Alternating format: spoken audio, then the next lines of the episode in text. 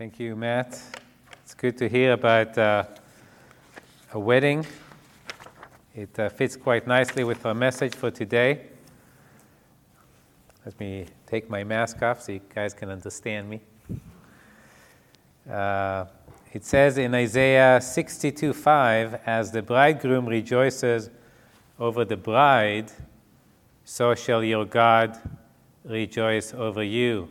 Uh, the joy of uh, the bridegroom or the bride or the wedding is of such uh, common significance that uh, God uses it himself to uh, explain the kind of joy that he has over us as we worship the Lord this morning. And Jesus' uh, free giving of himself for us uh, with joy. Uh, so is the joy associated with uh, with a wedding. My wedding, uh, I well remember, will probably remain uh, one of the happiest days of my life, uh, perhaps second only to the day when I understood the love of the Lord for me. And yet, uh, we uh, will see in this passage that uh, not all weddings end uh, with a good ending, uh, and they lived happily ever after uh, together, uh, but many of them end in divorce. In fact, statistics are that uh, about fifty percent, half, about half of all weddings uh, will end in divorce. What would you say if a brother or sister came to you uh, after you've been to their wedding, after they Uh, made the vow in your presence, uh, saying, "Till death do us part," and they explained to you that uh, their marriage hasn't been going very well, they've been uh, fighting a lot, and uh, want to know whether they should divorce. Uh, what would you say to that? Where would you turn to in the Scripture? Uh, the passage we'll, we'll look at today is probably as definitive of an answer to, uh, to that question as we will find anywhere in the Scripture. So with that, let's go ahead and uh, open your Bible to uh, Matthew chapter nineteen, and we will read uh, verse one through verse fifteen. So this is Matthew nineteen, starting in verse one, reading all the way through to fifteen. "Now it came to pass, when Jesus had finished his sayings, that he departed from Galilee and came to the region of Judea beyond the Jordan. And great multitudes followed him, and he healed them there. The Pharisees also came to him, testing him and saying to him, 'Is it lawful for a man to divorce his wife for just any reason?' And he answered and said to them, 'Have you not read that he who made them at the beginning made them male and female, and said, For this reason a man shall leave his father and mother and be joined to his wife, and the two shall become one flesh. So then, they are no longer two, but one flesh. Therefore, what God has joined together, let not man separate.' They said to him, 'Why then did Moses command to give a certificate of divorce and to put her away?' He said to them, 'Moses, because of the hardness of your hearts, permitted you to divorce your wives, but from the beginning it was not so.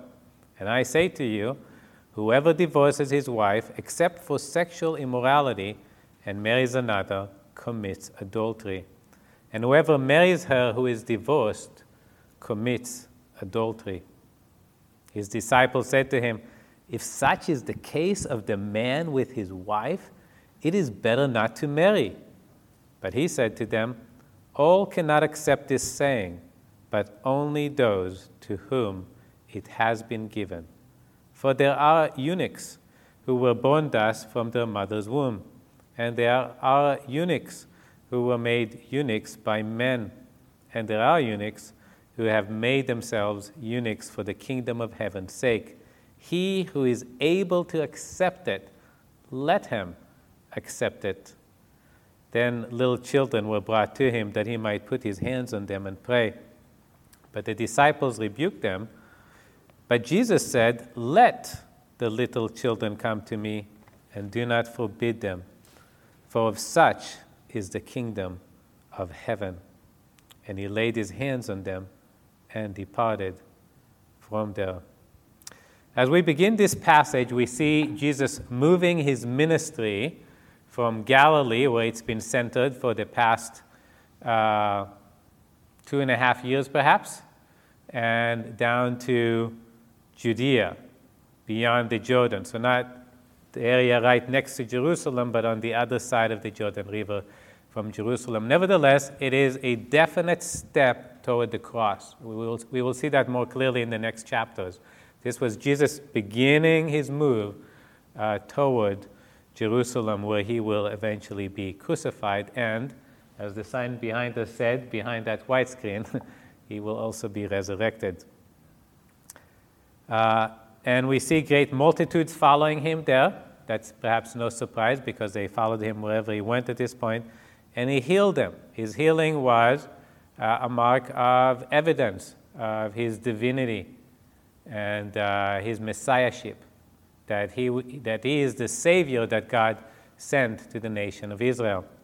But not everybody believed that Jesus was the Messiah, and among them were the religious leaders. The Pharisees in particular, as we see in verse three, uh, were often resisting Jesus' uh, ministry. They rejected him themselves, and they didn't want anybody else to believe in him. And so here they come to him, testing him and saying to him, "Is it lawful for a man to divorce his wife for just any reason?" So this is not a genuine question. They didn't really want to know whether a man could divorce his wife for just any reason. It was designed to make Jesus look bad. Now, there's a similar kind of test, very different but similar, uh, that they would ask him later on, and is that is, is it lawful to pay taxes to Caesar? And in that case, Uh, really, they were trying to put Jesus in a difficult place. If he would say, "It is lawful," well, that was the most unpopular thing in the nation of Israel, to pay taxes to Caesar. He would look bad to the people. Uh, if he would say, "Oh, it's not lawful to pay taxes to Caesar," well, the Romans were on the other side of the, of the fence, and they would come and arrest him. So the purpose in that uh, case, the question was actually to try to trap Jesus Uh, and make him say something that would offend him to one group or the other. The same thing is likely here. Uh, is it lawful for a man to divorce his wife for just any reason? If Jesus says no, well, all these people who have divorced or may want to divorce would not like Jesus, because now Jesus would be blocking them and saying you can't divorce for just any reason. Um, if he would, if he would uh, go the other way and say, "Oh yeah, sure, if you want a divorce, that's fine with me," uh, well, there would be other people who would recognize that, well, that doesn't fit uh, with, with what God says in the Bible. Right? So they were trying to, again, trap Jesus. And Jesus' answer to them was, "Have you not read that he who made them at the beginning made them male and female, and said, 'For this reason a man shall leave his father and mother and be joined to his wife, and the two shall become one flesh.' So then they are no longer two, but one flesh. Therefore, what God has joined together, let not man separate." So the clear and simple answer is no. Not just you can't divorce for just any reason, but you can't divorce at all. Right? That's a very clear uh, answer that Jesus is giving to them. And he's using the scripture to prove his point. And he goes all the way back to the beginning, to the fact that God was the one who made mankind, and he made them male and female. Now, uh, in the early days, so today, if I need a piece of furniture, there's some lovely saints around, and they will give it to me for free and deliver it to my house, and that's really nice. But things don't always work like that, and there was a time in my life where I needed to purchase some furniture, and uh, you could probably go to a store where they're assembled, and they will deliver it to you. but you're going to be paying a little bit more than I had at the time to spend. And so I would order it in pieces from, you know, Amazon or some other store, and I would have to assemble it. And this thing arrived, and I don't know, at least one hundred pieces. You wouldn't believe the number of pieces that these furnitures are made out of. And I spent, you know, a day or two putting it together. Now, the first thing you look for is a manual, right? Something that explains how all the pieces fit together. And who can write the manual better than the manufacturer, right? Whoever designed that piece of furniture and made the pieces, they know how it's supposed to go together. Well, the same thing is true about marriage. God is the one who made the pieces. He made male and he made female, and he made a relationship for them to go together. So if you want to know the way marriage is supposed to work, you would go to the manufacturer, the one who made male and female. And what does he say? Well, he says very clearly that they shall become one flesh. Now, clearly, the way we think about flesh, me and my wife didn't become one flesh, but we did become one. Uh, I remember after Rick Bellis finished, you know, marrying us, he said, "Let me be the first to introduce to you Mister and Missus Noah Shapira." And uh, basically, it was a recognition that me and my wife were now joined together into a single unit, a family, right? That is, that is the definition of a family, a man and a woman. If God blesses us with children, praise the Lord. But the family was already created. The family unit was there when me and my wife uh, were married. And Jesus says, you know, now that they're just one, God has joined us together. Let not man separate us. So divorce is just not an option, is what Jesus clearly was teaching here. Now, it appears that the uh, Pharisees are now going on the defensive. They did not expect this answer, just like they didn't expect Jesus' answer when they challenged him about the taxes to the Romans. I don't know if you remember the answer Jesus gave. He took a coin out, or someone gave him a coin. He says, "Whose image is it?" And they said, "Caesar." And he said, "Well, give to Caesar that which is Caesar, and give to God that which is God." And uh, in this case, his answer, the divorce is not God's plan for marriage, caught them by surprise, because they actually did allow for divorce. They were somewhat strict about it. You couldn't divorce for just any reason, but there were reasons they felt were justifiable for divorce. And Jesus saying that, that there isn't caught them off guard, and so they, they in their defense, they bring up um, a commandment by Moses. As they say it, they say, "Why then did Moses command to give a certificate of divorce and to put her away?" They're saying, wait, wait, Jesus, your, your statement goes against Moses. And uh, Jesus uh, is not afraid of them and what they think about Moses. Uh, he points out that it's not that. Moses did not um, command that divorce should happen, but he recognized it was going to happen. It says, "Moses, because of the hardness of your hearts, permitted you to divorce your wives, but from the beginning it was not so." So let's go ahead and look to see what Moses actually said, and that is found in Deuteronomy twenty-four. So if you want, you can turn to Deuteronomy twenty-four, and there it says, "When a man takes a wife and marries her, and it happens that she finds no favor in his eyes because he has found some uncleanness in her, and he writes her a certificate of divorce, puts it in her hand, and sends her out of her house. When she has departed from his house and goes and becomes another man's wife, if the later husband detests her and writes her a certificate of divorce, puts it in her hand, and sends her out of his house, or if the later husband dies who took her as his wife, then the, her former husband who divorced her must not take her back to be his wife after she has been defiled, for that is an abomination to the Lord, and you shall not bring sin on the land which the Lord your God is giving you as an inheritance." So Moses doesn't actually say here, it's okay to divorce your wife.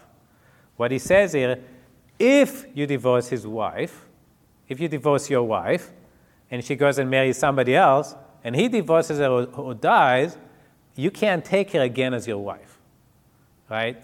He's not saying it's okay, but in case it does happen and you divorce your wife, here are some boundaries of what must not happen, right?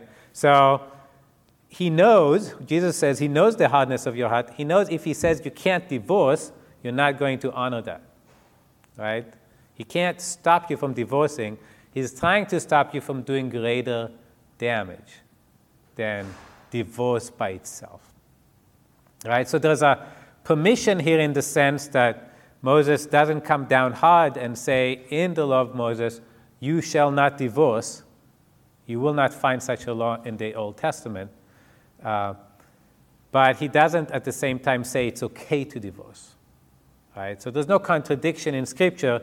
It's simply that Moses is dealing with Israel in their fallen state, and he knows that to expect perfection of them uh, is never going to work. In fact, even with these laws that were we would consider perhaps not as strict as could be, Israel miserably fails in keeping them. How much worse would they have done if if Moses had been stricter than he has been uh, with them? Okay, so that's what Moses actually says, and Jesus points out that that does not contradict uh, what he is saying, and says from the beginning it was not so. Again, stressing the fact that God, there's no place for divorce in God's plan uh, for marriage. And I thought I can quote just a couple of more verses about that to show this is the consistency of the Scripture. Uh, Malachi chapter two, verse sixteen, for the Lord God of Israel says that he hates divorce, for it covers one's garment with violence, says the Lord of hosts. Therefore take heed to your spirit that you do not deal treacherously. Paul, in First Corinthians seven, allows a separation. He says, now to the married I command, yet not I, but the Lord, the wife is not to depart from her husband. But even if she does depart, let her remain unmarried or be reconciled to her husband, and the husband is not to divorce his wife. So Paul recognizes that there may be times when the two just cannot live peaceably, safely together, and maybe it's necessary that there's a separation, but he, he strictly outlaws divorce, right? Separation, there may be times when that is required, uh, but divorce is never allowed. And the goal, even in separation, is for a reconciliation to happen, for the two of them to come back together. Okay, so very clear, uh, the Scripture is consistent with what Jesus is teaching in this passage. Okay, now, strangely, the disciples are themselves um, amazed by what Jesus is saying. It says his disciples said to him, uh, actually, I'm sorry, let me go back. I, I did want to make a comment about this. Jesus says, and I say to you, whoever divorces his wife except for sexual immorality and marries another commits adultery, and whoever marries her who is divorced commits adultery. There seems to be an exception here for the case of sexual immorality. And I think uh, what the way, best way to understand it is divorce results in adultery. For me to divorce my wife and to say, you know, I don't really want to spend more time with you, let's divorce, and you can go marry somebody else. And I already have in mind somebody else I want to marry, right? Just because I committed divorce doesn't mean that is not adultery. That is still adultery, right? God does not recognize that divorce. But let's say sexual immorality happened. Let's say me or my wife were unfaithful to each other. Well, the sanctity of the marriage union is already broken. So the divorce doesn't make it a more adulterous relationship. The, the relationship is already broken. Now, you don't have to divorce because of adultery. But in the case of adultery, the sanctity of marriage has already been broken, so that the act of divorce in that case does not in itself produces the adultery. That has already happened. Okay, Uh, so as I said, the disciples now, uh, you know, come out apparently against Jesus, which is a very strange place to be as a disciples. I mean, they're following him. He is Israel's Messiah. They're trusting in him for salvation.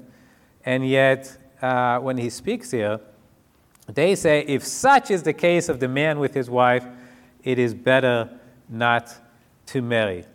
And uh, so it just tells us how revolutionary what Jesus was saying was, not just at this time, but at that time, right? Even then, people could not imagine that divorce was really not permitted. It was just such a regular part of life for people to divorce each other. And uh, so no better than we today, fifty percent, half of all marriages end in divorce, completely against God's plan for marriage.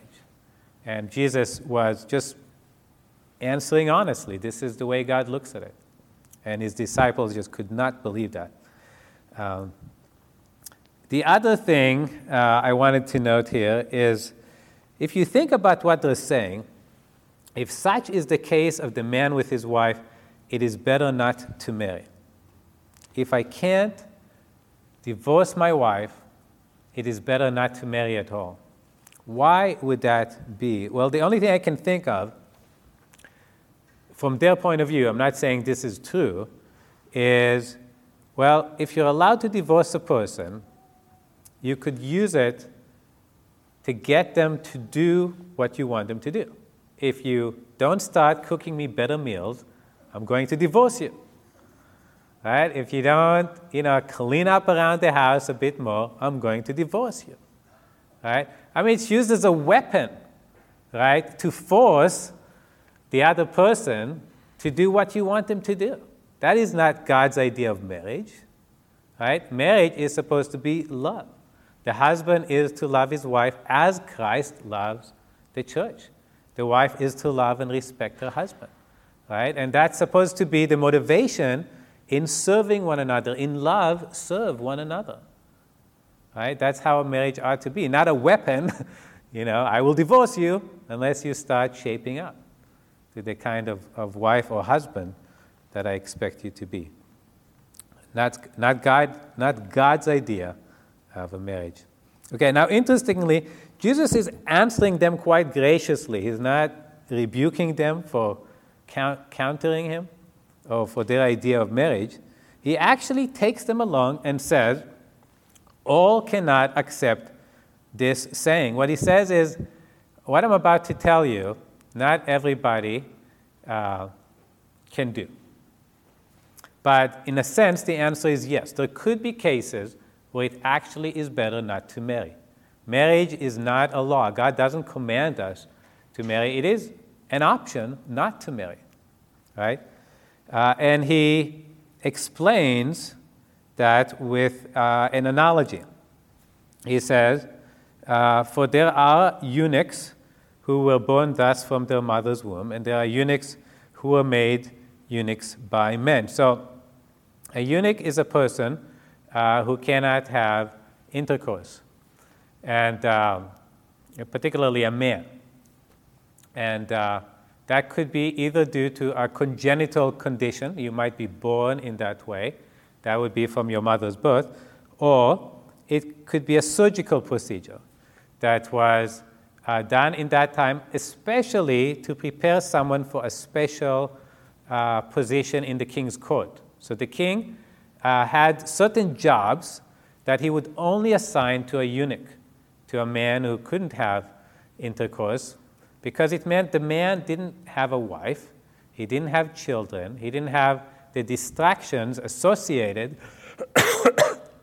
with that, and could just focus on what the king wanted him to do. He could dedicate his life to whatever job the king had for him. And Jesus says, in a similar way, there are those uh, who have made themselves eunuchs for the kingdoms of heaven's sake. Now, he's not saying that Uh, Christians should go through this surgical procedure in order to not be able to have uh, intercourse. But he's saying that Christians could choose, for the sake of focusing their lives on serving the king, They could choose not to marry, right? It's not, you could serve Jesus as a married person, but as an unmarried person, you could dedicate more of your time to serving God, right? I, I need to spend some of my time with my wife, and I enjoy doing it. I don't begrudge having a wife. I spend some time with my children, uh, playing with them or, or working with them, and, and I'm happy to do that. Uh, and these things have spiritual value as well, but it does limit how much of my time I can spend on perhaps ministering to the saints, uh, preparing messages, going out as a missionary to perhaps dangerous places. There's, there's, there's a certain value in not being married and serving the Lord. And Jesus says it's fine. If you don't want to marry because you want to focus on your ministry, it's fine. And it's very possible that quite a few of these disciples never got married and actually served the Lord uh, as singles, which is fine. But Jesus is very clear that it's only to those to whom it has been given, right? It's not something that Jesus is expecting of everyone, um, but only those to whom God has given that particular gift of singleness. Paul speaks about that in First Corinthians seven as well. He says, "For I wish that all men were even as myself." And he's talking about himself serving the Lord as a single uh, man and not not being, uh, as, as he might have called it, burdened with wife and children, but being able to focus on the Lord. But each one has his own gift from God, one in this manner and another in that. So that he recognized that was a gift that God has given him, to be able to serve the Lord as a single man. But I say to the unmarried and to the widows, it is good for them if they remain even as I am. So he recognized there's a real benefit in serving the Lord as a single person. But if they cannot exercise self-control, let them marry. For it is better to marry than to burn with passion. So clearly not everybody has the gift of serving the Lord as a single. And in that case, uh, please uh, get married in the Lord's will, right? You want to marry the person that the Lord has for you. Okay, then the passage seems to transition as uh, little children are brought to Jesus. So uh, as Jesus perhaps was teaching, uh, he was healing, he was answering challenging questions by the Pharisees.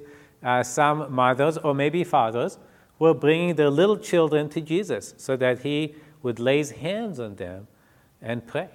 And the disciples like, you know, guys, you, you're getting in the way. Can't you see the Lord is busy? He has these other important things he's doing. He doesn't have time to lay his hands on your children and, and pray for them. Uh, why is this passage here? Well, because children are the natural uh, product of a marriage. Right? Uh, God chose. God could have decided to bring uh, children into the world any way he wanted to.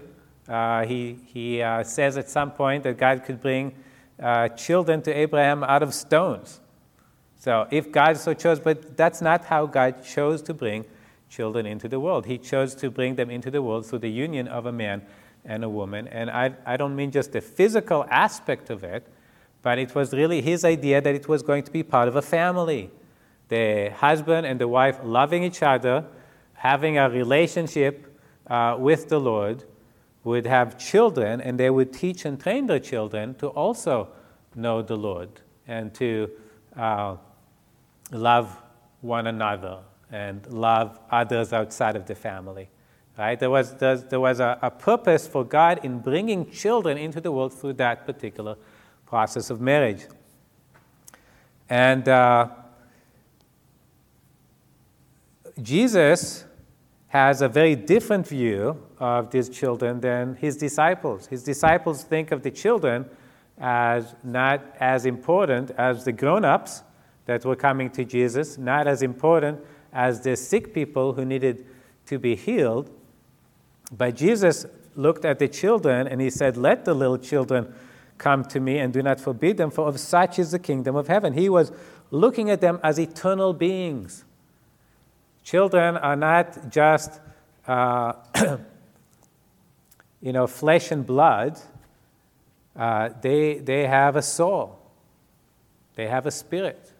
God made them for an intimate relationship with himself that will last way past this world is destroyed. And so they are incredibly precious. And God has committed his children to us in the family union.